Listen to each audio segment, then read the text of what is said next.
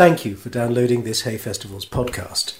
For more information about the Hay Festivals globally and to access our archive, please visit hayfestival.org. Thank you. Thank you very much for being here. It's a particular pleasure to welcome you to this Hamlin lecture, which is graced by one of the world's great men.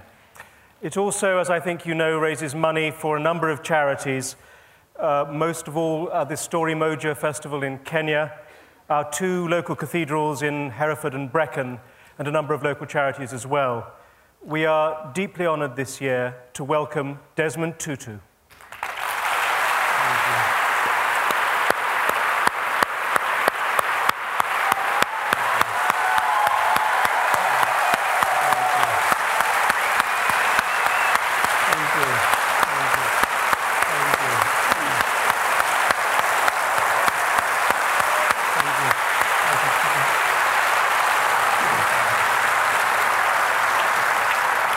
Thank you.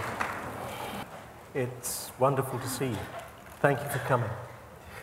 May I start in the deep end and ask you how, in South Africa, the Truth and Reconciliation Commission was such a success? Yes, I've got to say good evening first. And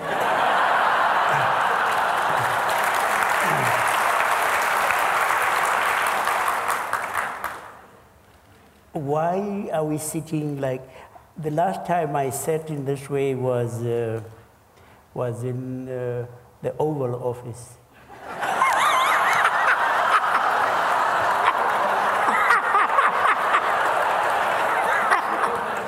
Did you get what you wanted?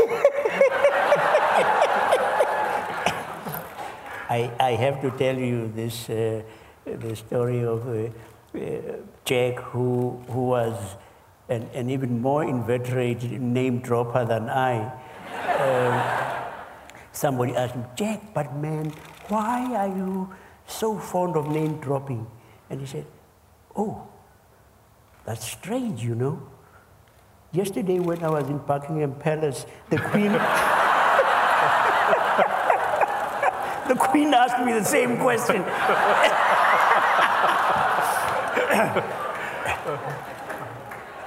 yes, I think, I mean, that uh, ours was not sort of a scintillating success. I mean, yes, I think we got to be able to do many more things than people had expected. But we had an, an enormous uh, advantage. How many people have got a Nelson Mandela?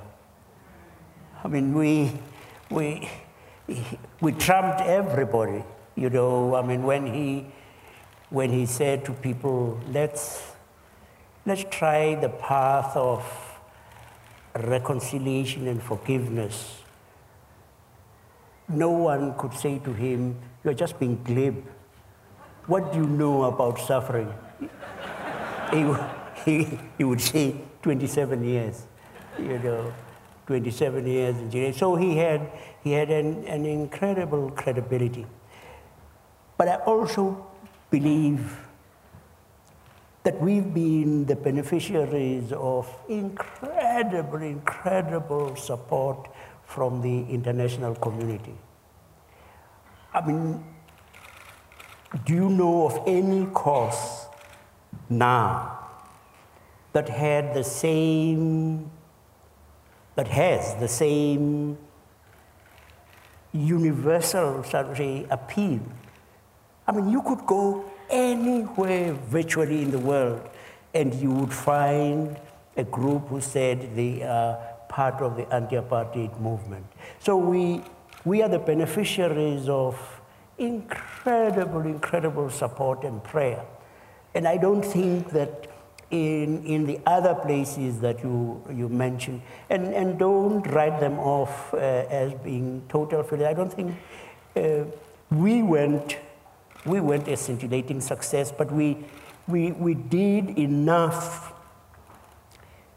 uh, taking account of our past to be able to, to to begin to move together into, into the future. To what degree, because you very graciously credit Nelson Mandela for this, but surely there is a wide partnership, an essential part of which is you. Mm-hmm. And I'm intrigued by the way in which you and Mandela work together on this. And yes. I would like to ask to what degree the entire process was informed by your Christian faith and his political acumen. I, I have to tell you that I was a very, very good captain.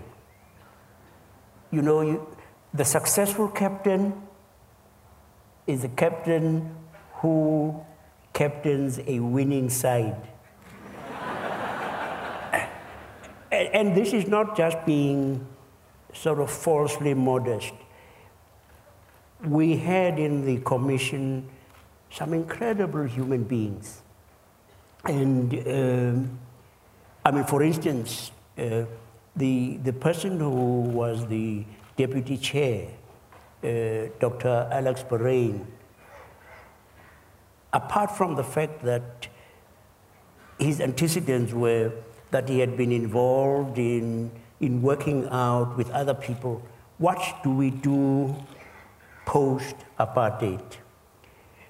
Uh, we would, for instance, not have been able to begin the operations of the com- commission. We, we had to hit the ground running. And it was just one of the most wonderful gifts from God that we had an Alex Boraine who is superb as an administrator. In next to no time, having had nothing, more or less, I mean, infrastructure and, and so on, he had got us offices all over the place. He had been able to employ various uh, staff persons. And, and, and so, yeah. But your question is what my faith did. Perhaps we should say the faith of all of those people.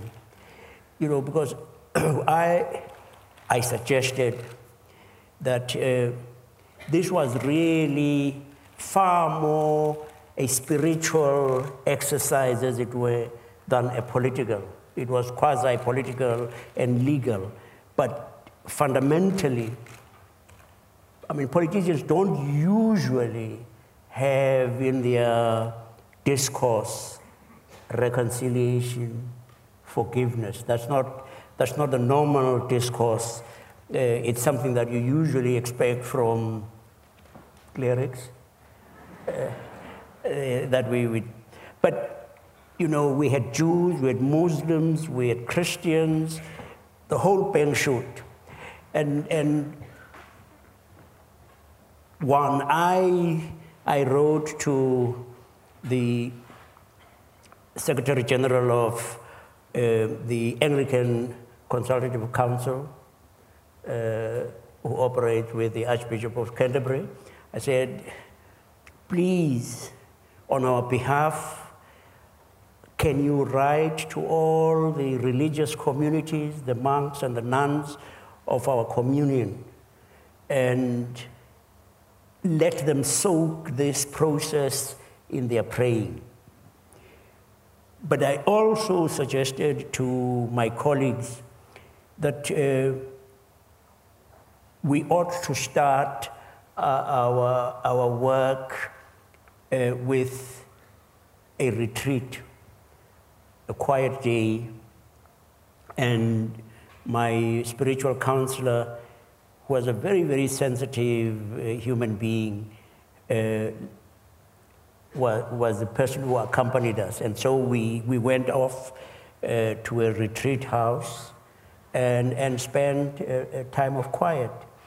Um, together before we even ventured into all of the nitty gritty of the commission.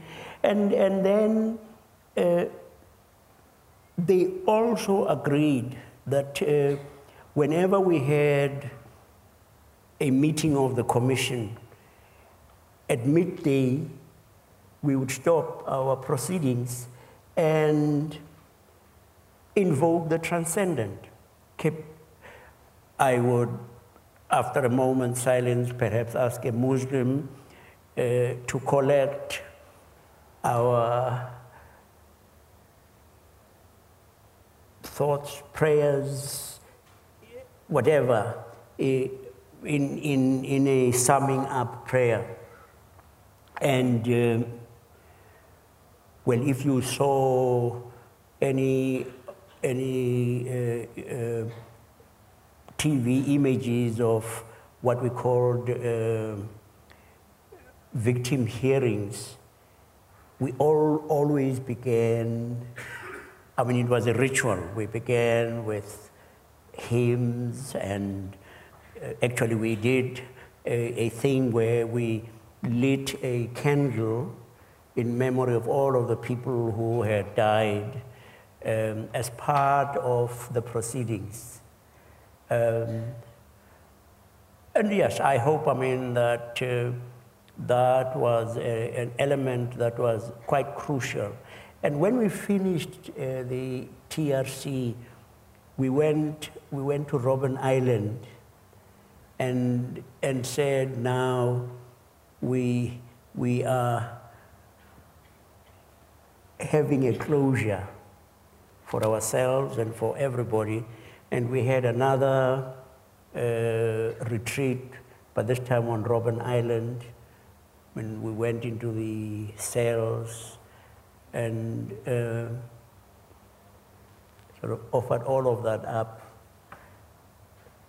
I'm intrigued by the process with which you gather different faiths into that process. How applicable is that interfaith togetherness to other conflicts that you now advise on through the Council of the Elders? Well, I would certainly hope, I mean, that, uh, you know, people have sometimes glibly said because of September the 11th, uh, Islam is a, is a violent faith, and, and one has to keep saying, Christians are the last people to say that. You know, I mean, we, we speaking to others. I mean, we uh, burned witches. We burned those we said were uh, heretics at the stake. We had the. I mean, just think of all of the wars. And then, more recently, Holocaust wasn't, it wasn't pagans, it was Christians. The people who were the perpetrators of apartheid were not heathen. They said they had the support of the Bible. Crusades,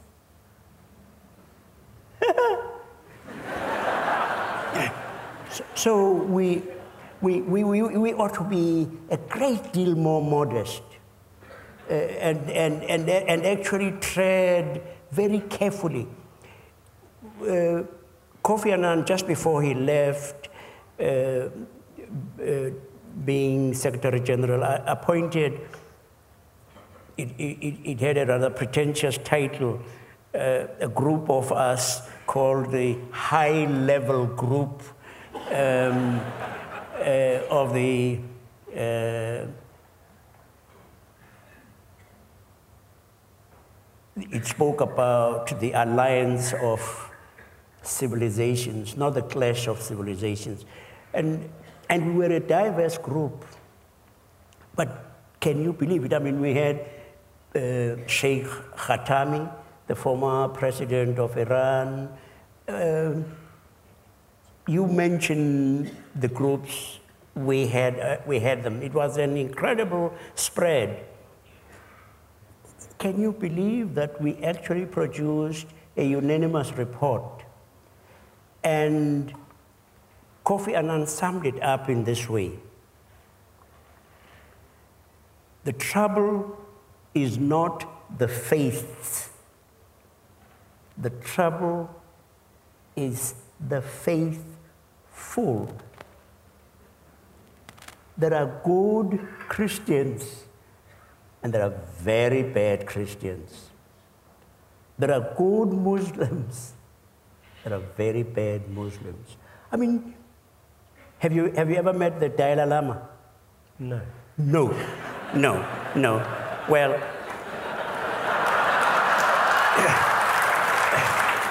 uh,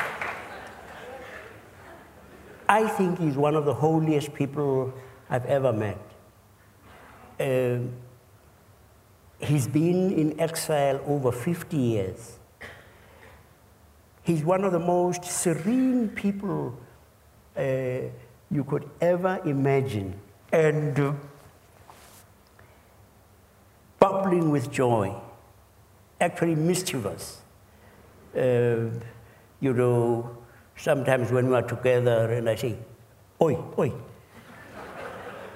the cameras are on us. Try to behave like a holy man.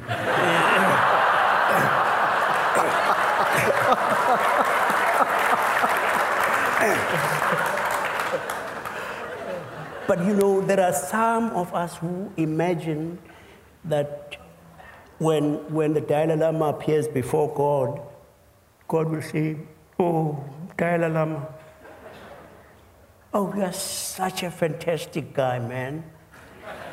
You really are a wonderful chap.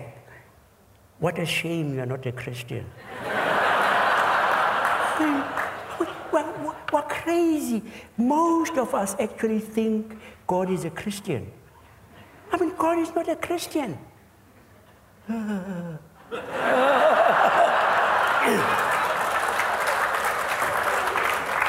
yes, when we were struggling against apartheid, it was fantastic. I mean, you know, we would walk arm in arm with a Muslim imam, with a Jewish rabbi, because there is no faith that I know that propagates violence.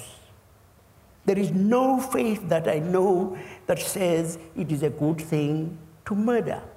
It is a good thing to be cruel. And, and so, yeah, uh, we, we, we were fortunate, I mean, that we had this manifestation of different faiths represented uh, in, in the commission, uh, and, and we worked together. We worked together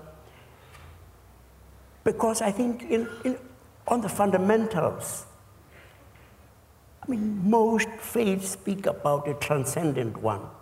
Most faiths speak about the absolute value of a human person. Most faiths speak about the fact that this is not the end of the story, this life that we know that there is, there is another, there is a better life um, uh, in, the, in the hereafter. Uh, and, and so I would, I, would, I would hope more and more, I mean, that we, we, would, we would do, you know, in the, in the, in the, in the Gospel of St. John, right at the beginning, uh, two disciples follow Jesus, and he turns and looks at them, and, and, and, and they say, uh, uh, Rabbi, where do you live? Uh, and he says, Come and see. And, and then later on, these two go off to tell one to tell his brother, and the other to tell a friend, We have found him with the Messiah. And it's, it's a fascinating thing that they didn't try to argue them into, into a belief in Jesus. They said, Come and see. And in a way, what drew people into the early church was not so much the proclamation. The proclamation, yes, but much, much, much more was come and see. And they saw an extraordinary thing where people who belonged to different levels of society, hey, look at them. They've become sisters and brothers. And that is why they, they used to say how these Christians love one another. Today it would be a jibe. That, that more than anything would be people seeing Christians being a compassionate bunch of people, a caring, a friendly, a welcoming, hospitable, and, and, and that more than our utterances uh, would be what draws people. Can I ask you, because you referred to it twice, about how this worldwide prayer manifests itself, or manifested itself for you in South Africa? How did you feel it? How did we feel it? Yeah. Well, I once, so don't think I'm being smart, uh, that I've got all these uh, uh, uh flip answers. Uh, I, I, I, I, I, once had to preach, um, and I said, you know, that passage from the prophet Zechariah, where the prophet speaking on behalf of God, says, The new Jerusalem is going to be so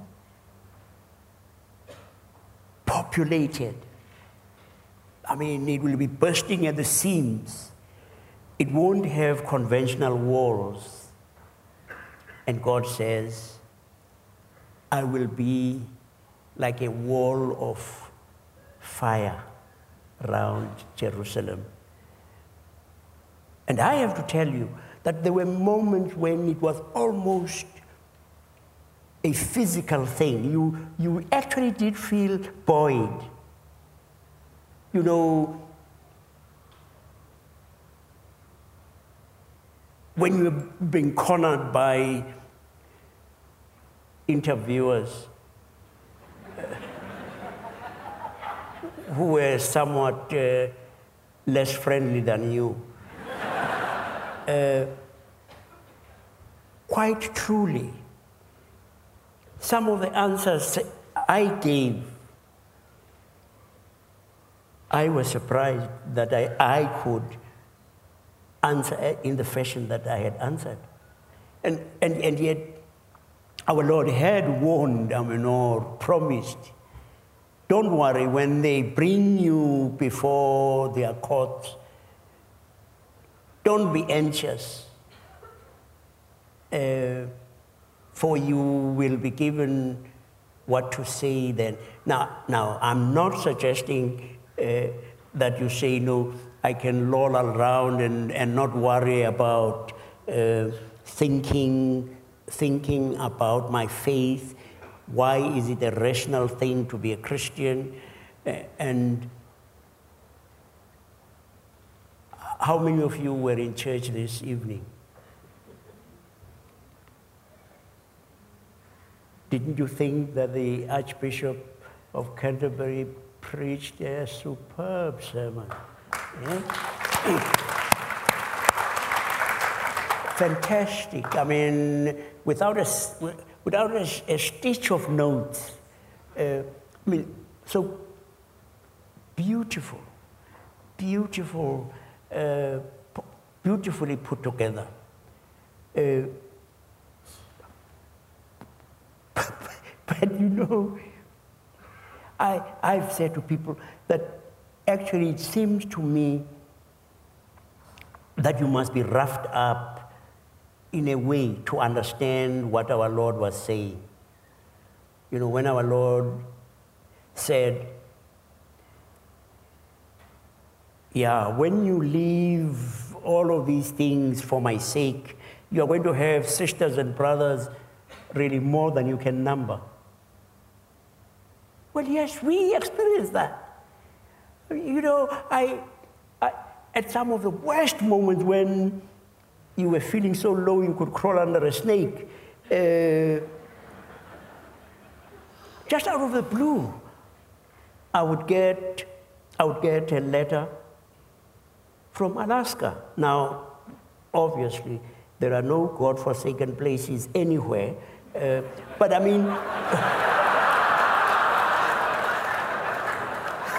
Leave Sarah Palin out of this. But I mean, when, you are in Johannesburg and you receive a letter from Alaska, and, and this is from a, a Lutheran pastor who says, Bishop, I was still uh, the Bishop, uh, General Secretary of the Southern Council of Churches.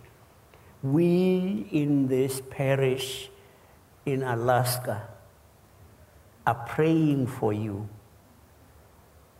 and then he sends uh, the parish bulletin, and he had the names of all of us on the staff of the Southern Council of Churches. About how many other institutions can you tell a similar story? And let me finish. Tell you just one more. I I once sat with a solitary, uh, and she, at the time, uh, lived in the woods in California somewhere. And I said, please just tell me a little bit about your life. And she said, well, you know, my life, my day starts at two in the morning, and I pray for you by name? And I said, Yeah. Here I am being prayed for at two in the morning in the woods in California. What chance does the apartheid government stand?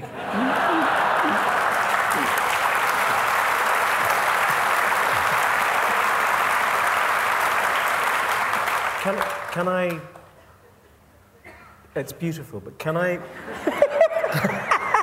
Can I ask you how, at the same time in two in the morning, when the apartheid government were kidnapping and torturing and assassinating people, how, through the death of Steve Biko, through the death of Chris Hani, yes. you maintained, with all the support and prayer in the world, how you maintained the conviction and the hope that good would prevail? Well, yes. I mean, you, you started off by, by saying I, we had the, the support. Um, and then, yeah, I mean, I, my own life experiences, I, I believe, uh, helped a great deal. I worked for the World Council of Churches um, for about three and a half years. I was working for something called the Theological Education Fund, and our offices were in, in Bromley, in um, Kent. Uh, and we were a very diverse team. There was somebody from uh, Malaysia, who was born on mainland China. There was somebody from uh, Brazil. Uh, we, we were a very, very team. And our, our postman came from Taiwan. Uh, and I was exposed for the first time there to liberation theology and, and very soon thereafter I went to the United States uh, and encountered black theology uh, and, and realized uh, then much more than I had previously just how explosive, how revolutionary uh, our faith is, how revolutionary, I mean, like dynamite, our, our Bible is. And, uh, uh, and then I, I, I also was very blessed uh, to, to have met people like Trevor Huddleston, who was a major influence on my life. Uh, and then being trained for the priesthood by a religious community uh, who made it quite clear that for them the priority was always the spiritual. But it was a spiritual that did not uh, quarantine you uh, from, from life. It was precisely because you, you had this encounter with God in prayer, in the Eucharist, in retreats and quiet days, in meditation, that you were turned uh, to, to, to, have a concern uh, for especially those who were God's uh, favorites, the marginalized, the vulnerable, the weak, the poor. Um, and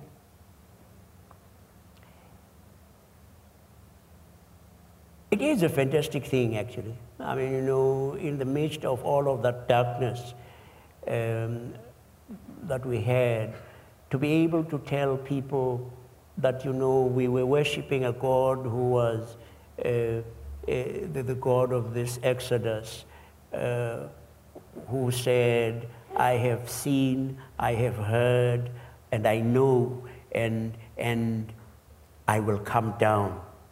Uh, I mean, you, it was almost as if the scriptures had been written directly and especially for us. You know, uh, I mean, when you, when, you, when you want to oppress people, the last thing you should give them is the Bible. You ought not to give them. I mean, if you, if you want to succeed, don't. You know, don't give them that because where you had people say in their ideology, the thing that invests people with a worth is a biological irrelevant skin color. Um, and then the Bible comes along and it says, ah, ah. no, no, no, no, no, no, no, no, no. What you are saying means it is not a universal possession. Skin color, not everybody is black. You know, uh, most are. Uh,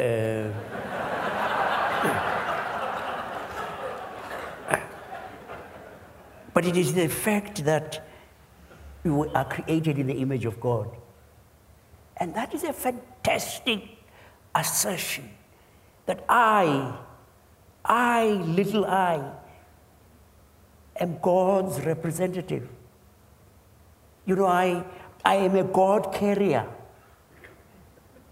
That, that was fantastic. I mean, when you told people,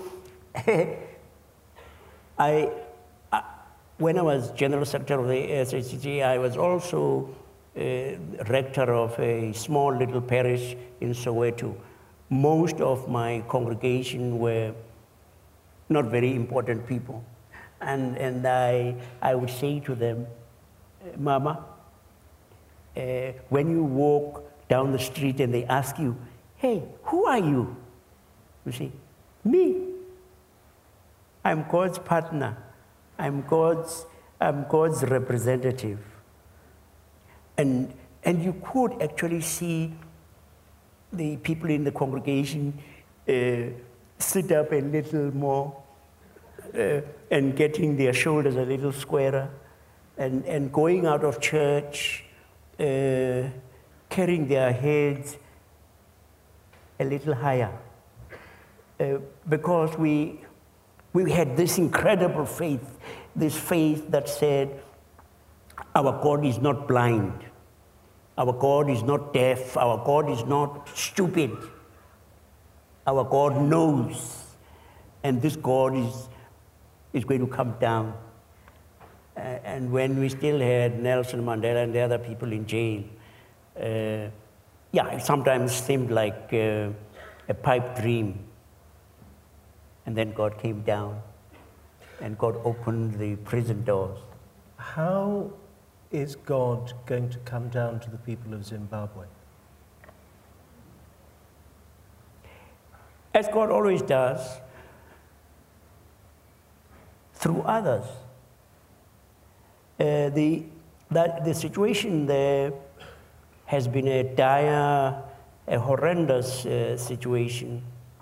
And I mean, it is, it is in many ways still unbelievable that uh, a country with so much potential, a beautiful country, could in a few short years be changed into, into a hell on earth.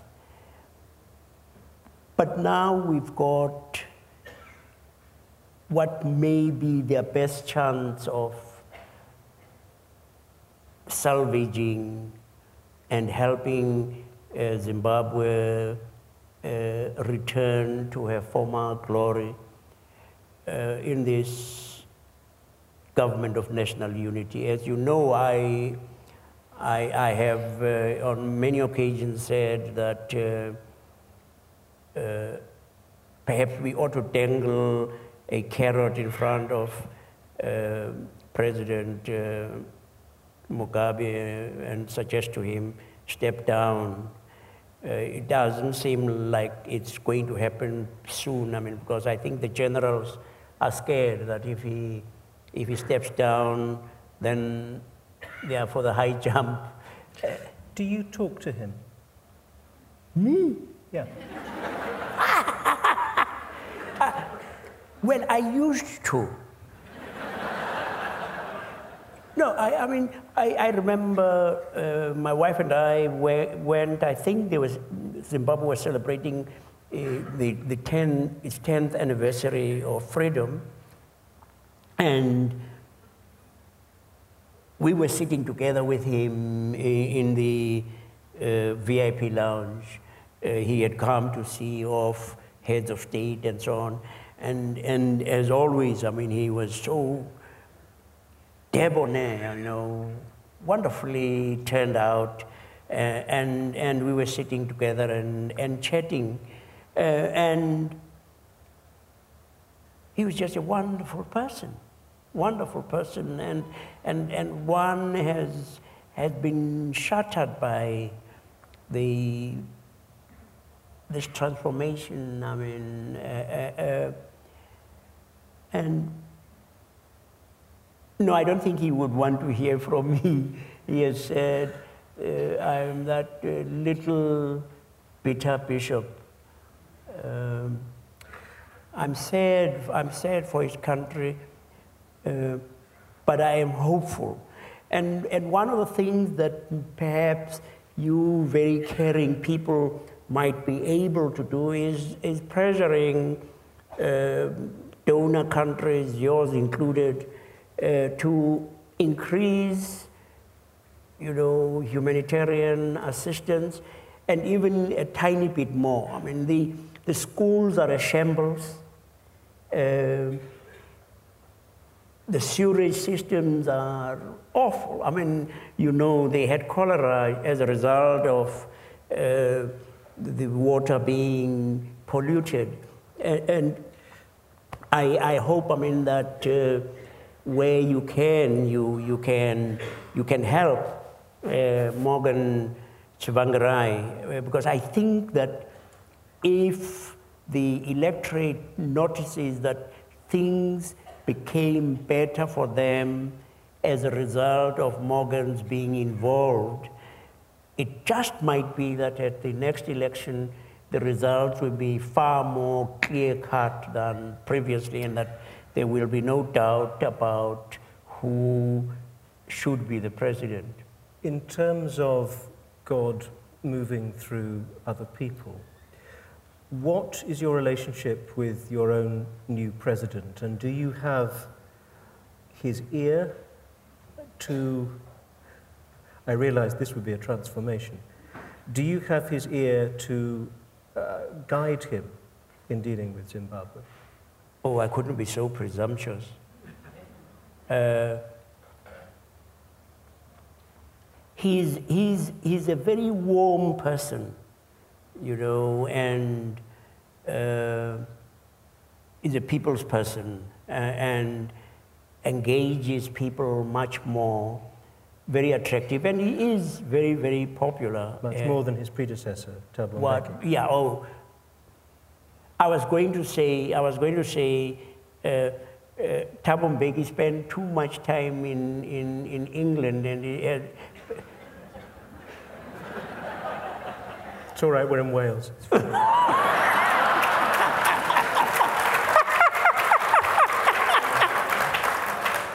yes, I learned. I think he he imbibed a, a bit of what I mean. You you you are scared of carrying your your heart on your sleeves, uh, and so he he was very reserved and and and uh, yeah.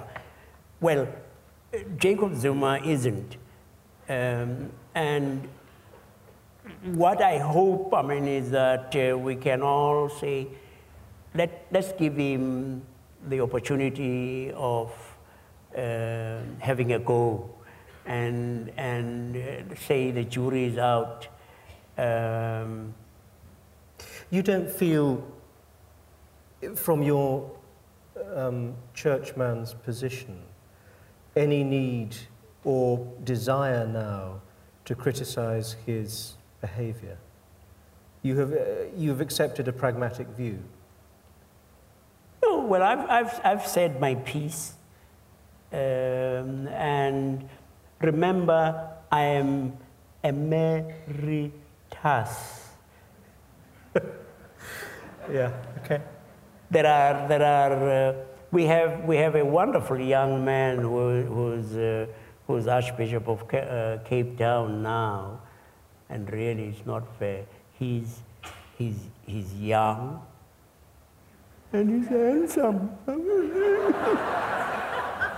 I'm not jealous. No, no, no, no, no.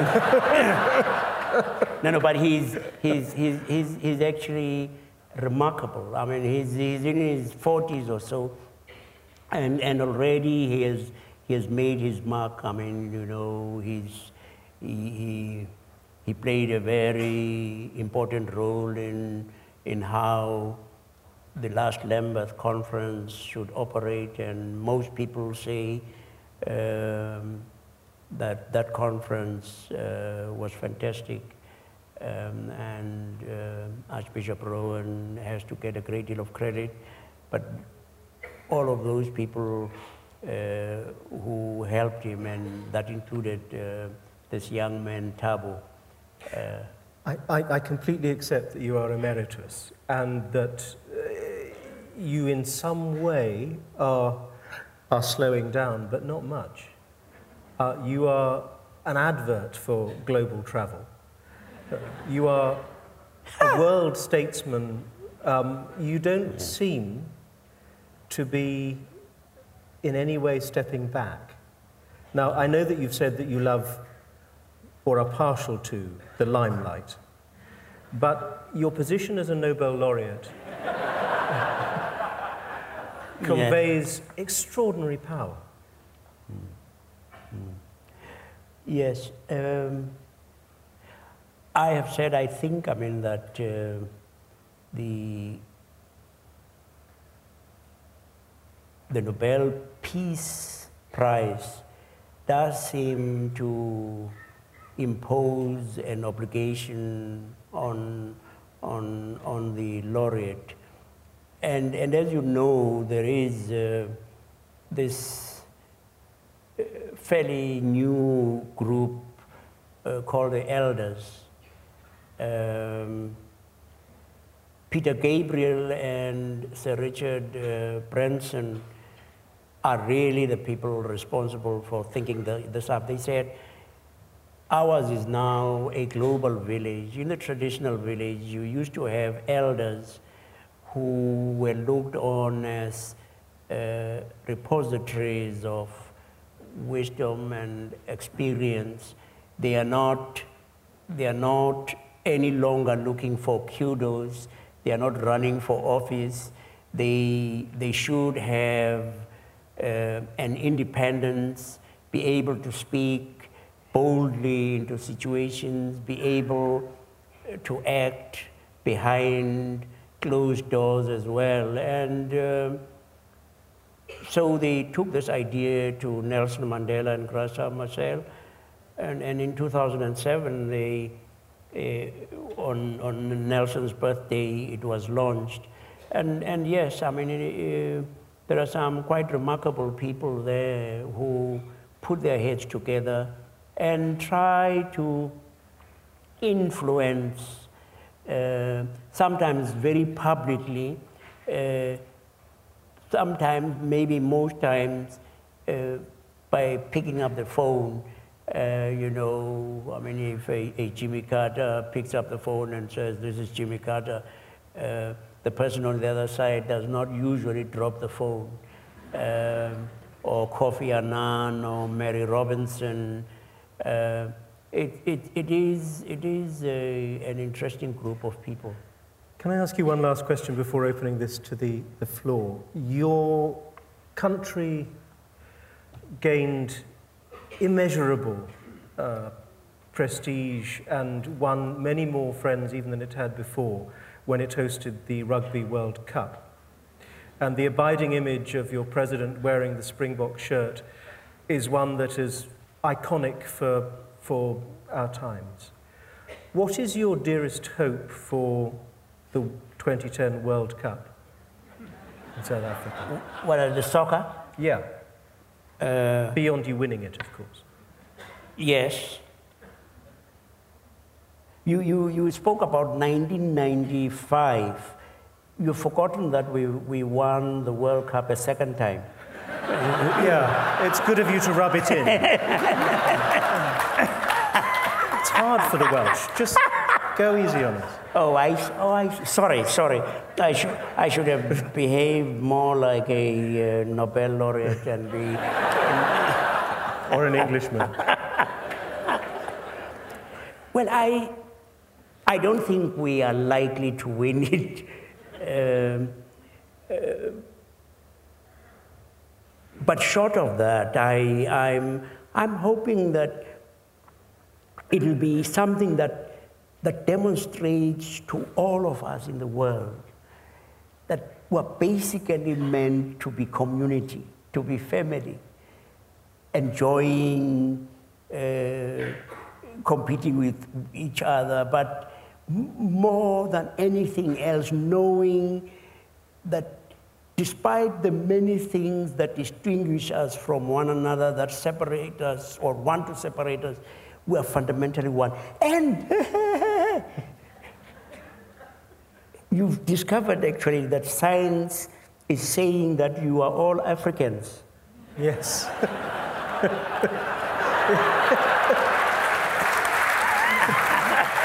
What do you mean, you? so you, you ought to be nice to us.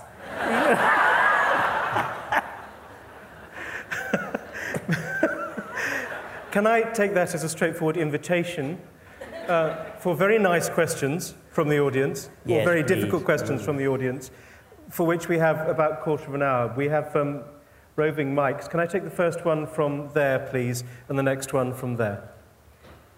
Thank you.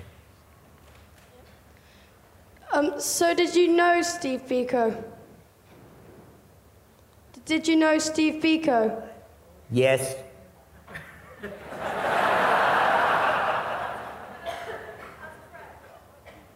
And? As a friend? No, not. Well, we were not enemies. No, and, and he, he was a, a remarkable young person you know, he had this presence and uh, uh, superb, superb intellect. Um, what I would say to you is that it is clear you young people, in many ways, are going to be our saviors. I, I always say to young people when I speak to them that they are fantastic. They are fantastic. They are fantastic in being so idealistic. dreaming dreams about a world where poverty is history, uh, dreaming dreams about a world where war will be no more, uh, dreaming God's dream. And I say to them, for goodness sake, don't allow yourself to be infected by the cynicisms of oldies like ourselves.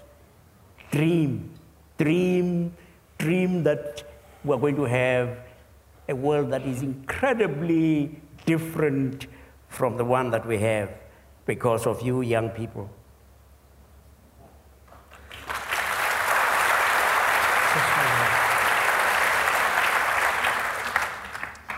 Oh, thank you very much. It's such an honor for me to be here talking to you. I think it has been my dream. I'm from Zimbabwe, apparently. I want to start by thanking you so much for mentioning about my country and what is happening in Zimbabwe. My name is Martha, and I've been involved in campaigns for Africa.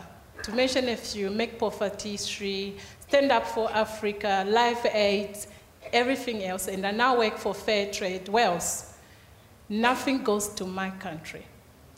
I believe personally, on behalf of Zimbabweans, Part of our problems in Zimbabwe have been caused by Southern African leaders believe that Mugabe is a hero, a great hero for Zimbabwe. And this has not changed. My question to you, Desmond, is there a way you can use your undeniable influence to the world to realize that we Zimbabweans are there? And also to persuade these South African leaders to understand that Mugabe is no longer the same person as he was before. He has changed. What can we do for Zimbabwe? I am a victim right now as I speak because I run a social enterprise, and I'm a victim of a question how much goes to Zimbabwe? Yeah. Desmond, can you do something? Can you use your undeniable influence yeah. To stand up for Zimbabwe? Thank you. Yes, I obviously feel very deeply with you in your, in your anguish and have to say, I mean, that uh, some of the leaders in the SADC region have been as you describe, but there are others who have been, who have been quite uh, straightforward. Uh, I mean, the president of Botswana, particularly, ha has been has been quite consistent he, he said long ago that uh, Mr. Mugabe should really step down and, and has been a lone voice. I believe that um, our new president is probably going to take a tougher line. That is what uh, people have been predicting. I don't know. Uh, but as you heard, I, I have I am appealing to you, our sisters and brothers, uh, certainly to, to, to try and persuade your own uh, country and, and, and where you have the influence to um, persuade other donor countries uh, to increase the, the support that they are giving to uh, Zimbabwe. I, uh, but I don't think that we are going to see uh, radical change until uh, they have the next election. Um, and, and, and, you know, we South Africans walk about feeling a deep shame because we were, we were awful. I mean, last year we we saw an explosion of xenophobia in our country that was just abysmal. I mean, it, it, it, was, it was one of the most awful moments in, in, in, in, in our lives. And uh, the elders to, to which I have re- referred, have uh, written uh, appeals to various uh, uh, leaders of donor countries, putting forward, please, can you step up um your support? Clearly, of course, they don't want to do that if the money is going to be siphoned off um, and, and, and go to the cronies of ZANU PF. And, and, and so they, they do face a, a real dilemma. They, they, I'm sure many of them want to respond positively, but do you, do you send funds to the Reserve Bank uh, uh, in, in Zimbabwe when you know that the uh, governor of the Reserve Bank is a very close buddy of uh, uh, the president. It, it's, it's, it's, it's tough, but do, I think, believe that very many in the world are with you, uh, and we certainly would want to see the change happen. Um, But Desmond, can I ask, because the lady's point is an extremely good one, there is a lack, uh, the, the President of Botswana aside, of senior African leaders condemning Mugabe. And there is an argument to say that some form of physical intervention from a combined force of southern African states might be not only welcomed by the great majority of the people of Zimbabwe, but would establish a great international power within Africa that would be recognized universally. yes, yes, yes. You know, And that is something you might be in a position to encourage. You know, quite early on in this business, I said, all of us, I mean, political leaders, religious leaders, that all of us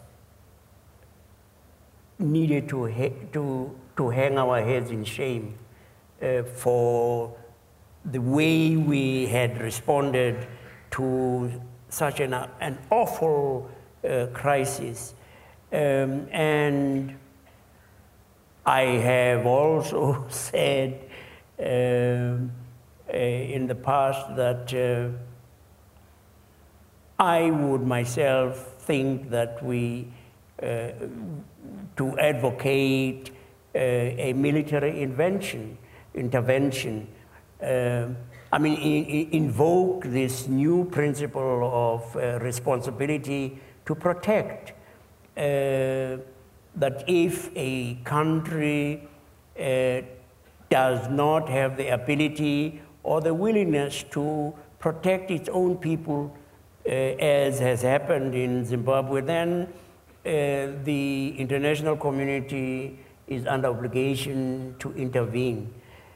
Do you think they are in this case? No, no, no. no. I, I, I, I believe that, and but I've said since we've had the uh, the formation of the government of national unity, we ought to give that a a fair chance. Okay. Uh, because it is it, it is probably their best chance just now of, of putting it off.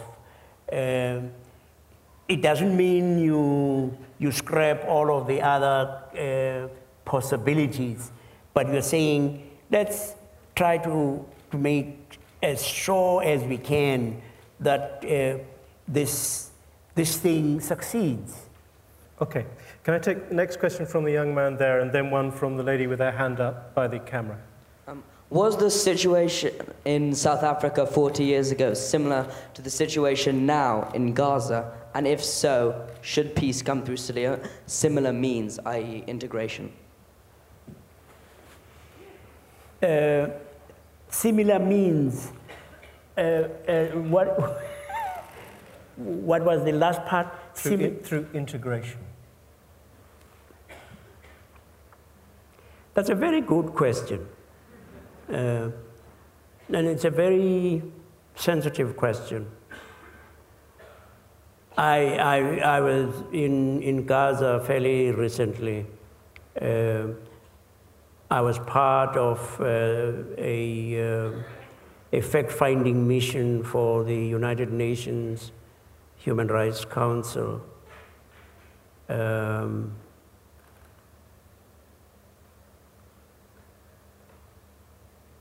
and it was one of the most eerie things I've experienced. We, we came into Gaza from um, Egypt, and we were in a, a, a UN convoy.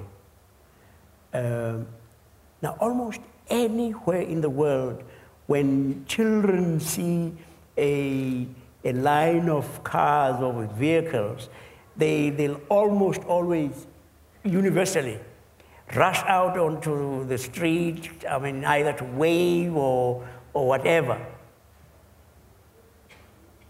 We must have traveled something like 30 miles or so. Not a single child appeared. And Gaza City, which used to be the hub of economic activity, had very, very few cars on the road because they are not able to get petrol. Those who have cars mainly, in fact, use cooking oil. There are far more donkey carts. And we were supposed to go and uh, uh, make a finding on what had happened in Beit Hanun when uh, 19 people were killed. Um, and we went to the house where, where they were killed. Um, and one of the mothers said, I picked up my baby as the shells were bombarding. Uh, and I had to scoop his brains from the floor. There are some incredible people in Israel. I don't know, you might have heard of something called the Parent Circle. The Parent Circle was started by, actually, she comes from South Africa, but uh, a, a, a, a, Jewish woman who, whose son was killed by a sniper. And she went and said, I want to talk to the parents of the sniper. And from that encounter, she said, I mean, she, she knew that their, their son was vulnerable, he was going to be killed or, or, or all of that. And uh, from all of that, they, they formed the parent circle, which is parents from both sides who have lost children as a result of the conflict. The, there are very many, as you know, in the army, there have been very many who have refused uh, to serve because they, they have found that it was something that was contrary to the best in their faith. And then there are the women who stand by at the, um, these checkpoints who try to shame the soldiers into good behavior. Um, I had sometimes, I have sometimes said, I, I can't quite understand how people with this history could, um, in fact, get should be doing this. But I, I've discovered actually that we, we do, in fact, have short memories because at home, uh, we who have been suffering under apartheid, you go to some of our public offices and you discover that black clerks are behaving in exactly the same way as the Afrikaners. I mean, with scant courtesy that, I mean, we were strange. But I believe one of the reasons why God put the South African example as a small success was to give the world some tangible notice of the fact that there is no situation that is ultimately totally intractable. That the world will have to say, if they could do it in South Africa, then they can do it anyway. I, I, have, a, uh, I have a friend, uh, she, she's very good at aphorisms. She's actually Jewish. And she was saying, anything that has happened is possible. that's smart, isn't it? I mean, that's quite smart. It's, it's, it's, it's, yeah. I actually think, you know, that um, the West feels a deep, deep shame for what it did or didn't do during the Holocaust. And I think that is right. You jolly well ought to feel that shame. But then the penalty, the penance, is being paid not by the West, it's being paid by the Palestinians.